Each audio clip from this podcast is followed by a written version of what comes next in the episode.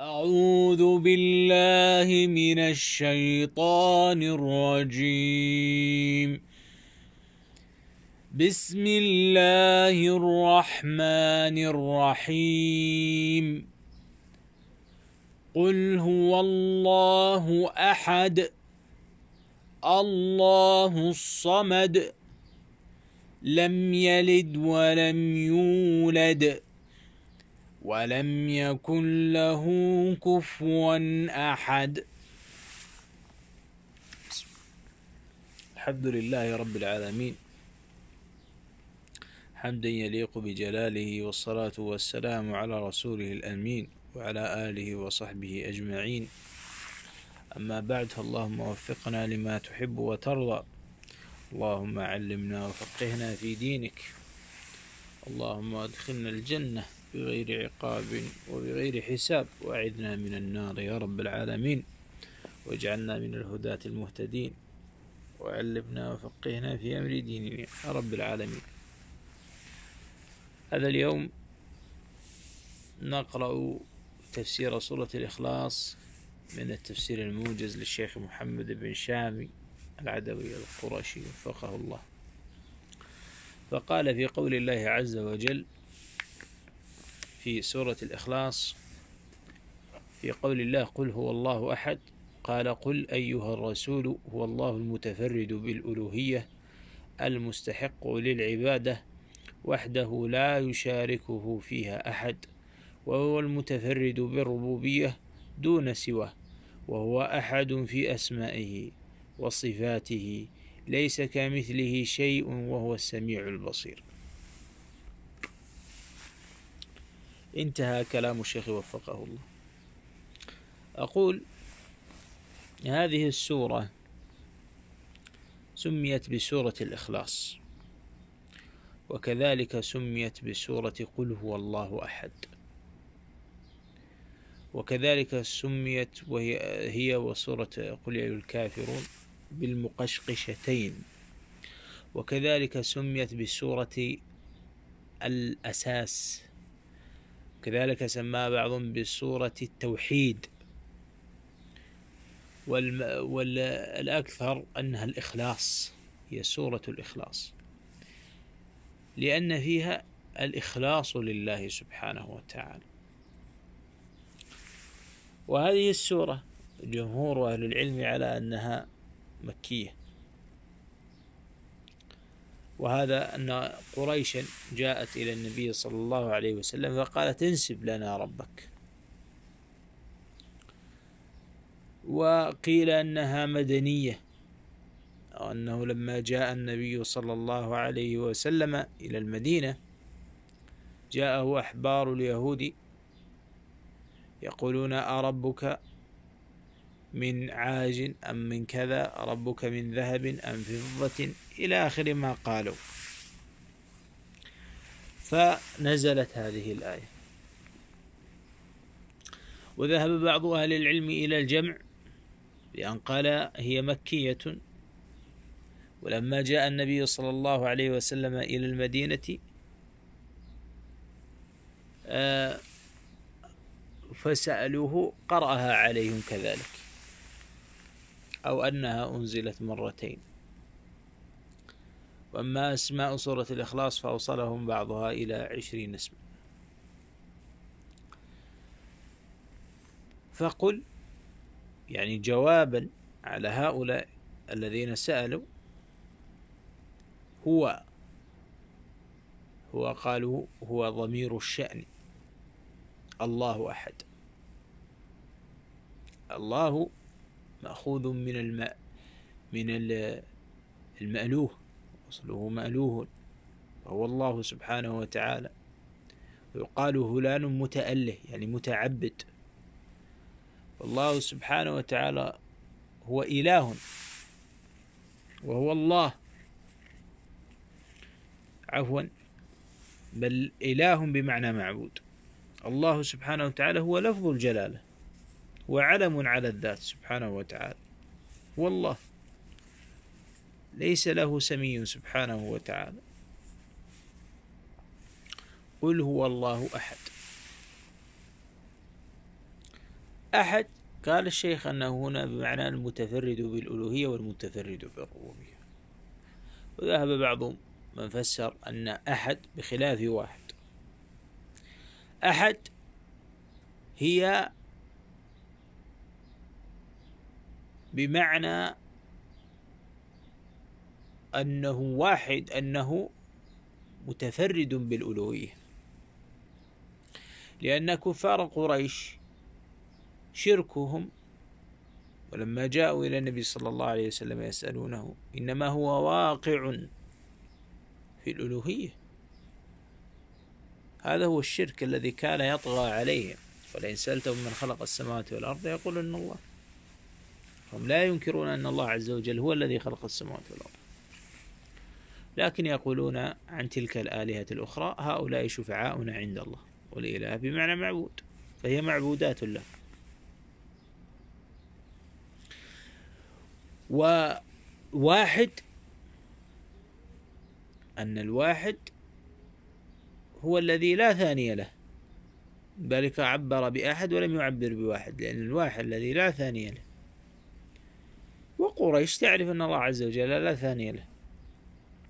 والشيخ وفقه الله جنح إلى أنها على المعنيين. ذلك قال هي الألوهية والربوبية.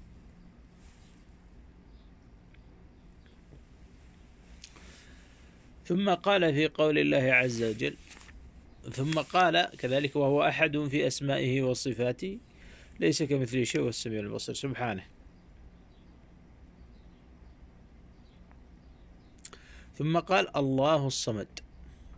قال في قول الله عز وجل قال الشيخ في قول الله عز وجل الله الصمد الله السيد الذي قد انتهى إليه السؤدد الكامل في جميع صفاته وأفعاله الذي يصمد إليه في الحوائج وتقصده الخلائق في قضاء حاجاتها وهو الذي يطعم ولا يطعم الباقي بعد خلقه.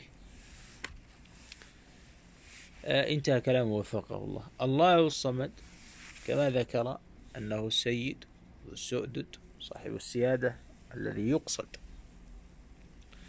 وهذه الصيغة وهي تعريف المسند والمسند في هذا الله الصمد المسند المسند إليه هو الله. والله الذي أسند الصمد. فالله هو الصمد. وهذه الصيغة يقول أهل اللغة أنها تفيد الحصر والقصر. يعني الذي هو أهل للسؤدد وأن يقصد في الحوائج ويصمد إليه الله سبحانه وتعالى لا أحد سواه. وهذا فيه إثبات توحيد الألوهية. كذلك فالله هو الذي يصمد إليه سبحانه وتعالى. لا أحد من الخلق. وهذا فيه رد على من يقصد ويصمد إلى غير الله عز وجل. فيقصد غير الله سبحانه وتعالى لقضاء حوائجه. فيقصد الموتى الذين في القبور من أنبياء أو أولياء أو جن أو غيره ملائكة أو شجر أو حجر لقضاء حوائجه. والذي يصمد إليه هو الله سبحانه وتعالى. الله الصمد. ومن معاني الصمد كما ذكر السلف الذي لا جوف له. وهذا فيه معنى آخر. فالله عز وجل هو الذي يقصد. والله عز وجل لا يحتاج هو إلى الطعام فهو الذي يطعم ولا يطعم كما ذكر الشيخ. فالله عز وجل هذه كذلك من معاني الصمد. فالله سبحانه وتعالى ذلك ورد عن بعض السلف قال لا جوف له الصمد الذي لا جوف له. يعني يقصد أن الله سبحانه وتعالى لا يحتاج إلى طعام ولا غير كما الخلق في ضعفهم وحاجتهم وعوزهم سبحانه وتعالى.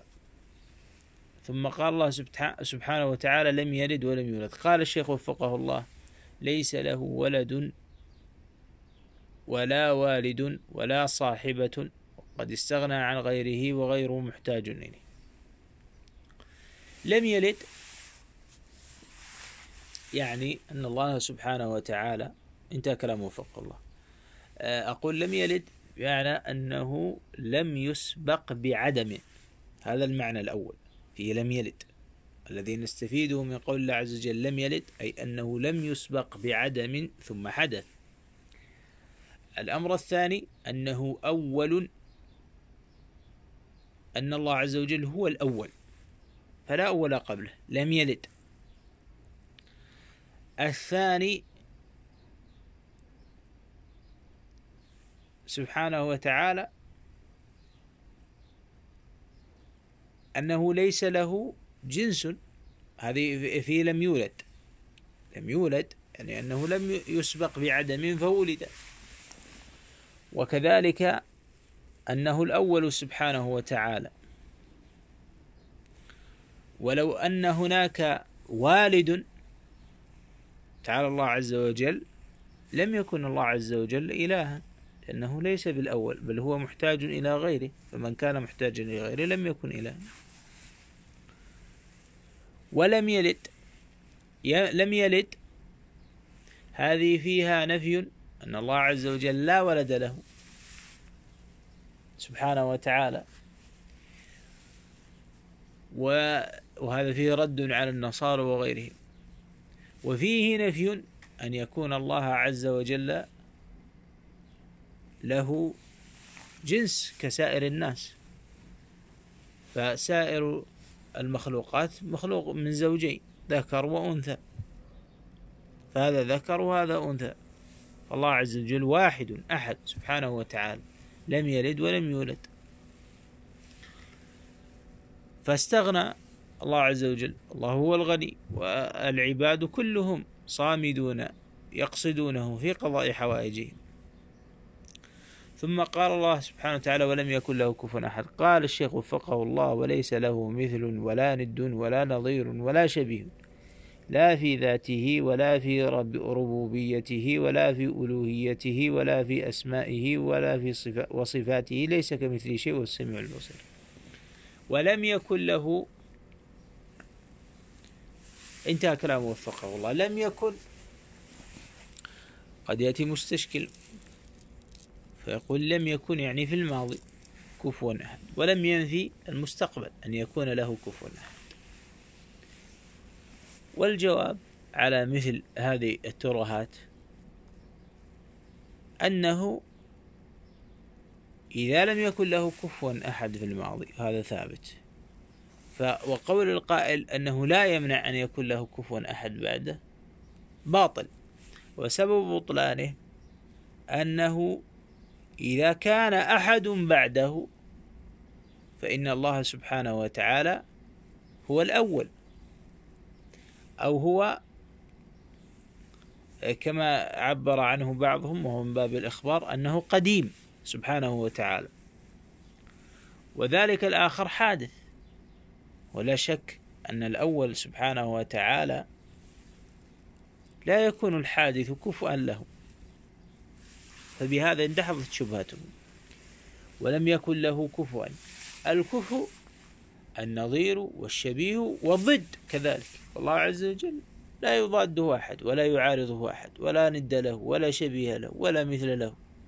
لا في ذاته ولا في ربوبيته ولا في ألوهيته ولا في أسمائه ولا في صفاته. سبحانه وتعالى ليس كمثله شيء وهو السميع البصير. فليس هناك مكافئ له سبحانه وتعالى. وهذه فيها رد على أهل التشبيه وأهل التعطيل. فأهل التشبيه جعلوا الله عز وجل كمخلوقاته. وأهل التعطيل جعلوا الله كمخلوقاته بالقياس قاسوا فتخيلوا ثم نفوا عطلوا عطلوا الله سبحانه وتعالى عن صفاته. قال الشيخ وفقه الله الدروس المستفادة من الآيات. هذه السورة صفة الرحمن. يا أخي هل تحب أن تقرأ بها؟ وفي حديث عائشة رضي الله عنها أن النبي صلى الله عليه وسلم بعث رجلا على سرية وكان يقرأ لأصحابه في صلاتهم فيختم بقل هو الله أحد. فلما رجعوا ذكروا ذلك للنبي صلى الله عليه وسلم. فقال سألوه لأي شيء يصنع ذلك؟ فسألوه فقال لأنها صفة الرحمن وأنا أحب أن أقرأ بها. فقال النبي صلى الله عليه وسلم أخبروه أن الله يحبه. رواه الشيخان. وفي بعض ألفاظ الحديث وكان يصنع ذلك في كل ركعة. رواه البخاري. هذه كالصورة صفة الرحمن سبحانه وتعالى أنه أحد صمد لم يلد ولم يولد فيها تمجيد وتعظيم لله سبحانه وتعالى. وقد كان النبي صلى الله عليه وسلم يحرص على قراءتها هي وسورة الكافرون.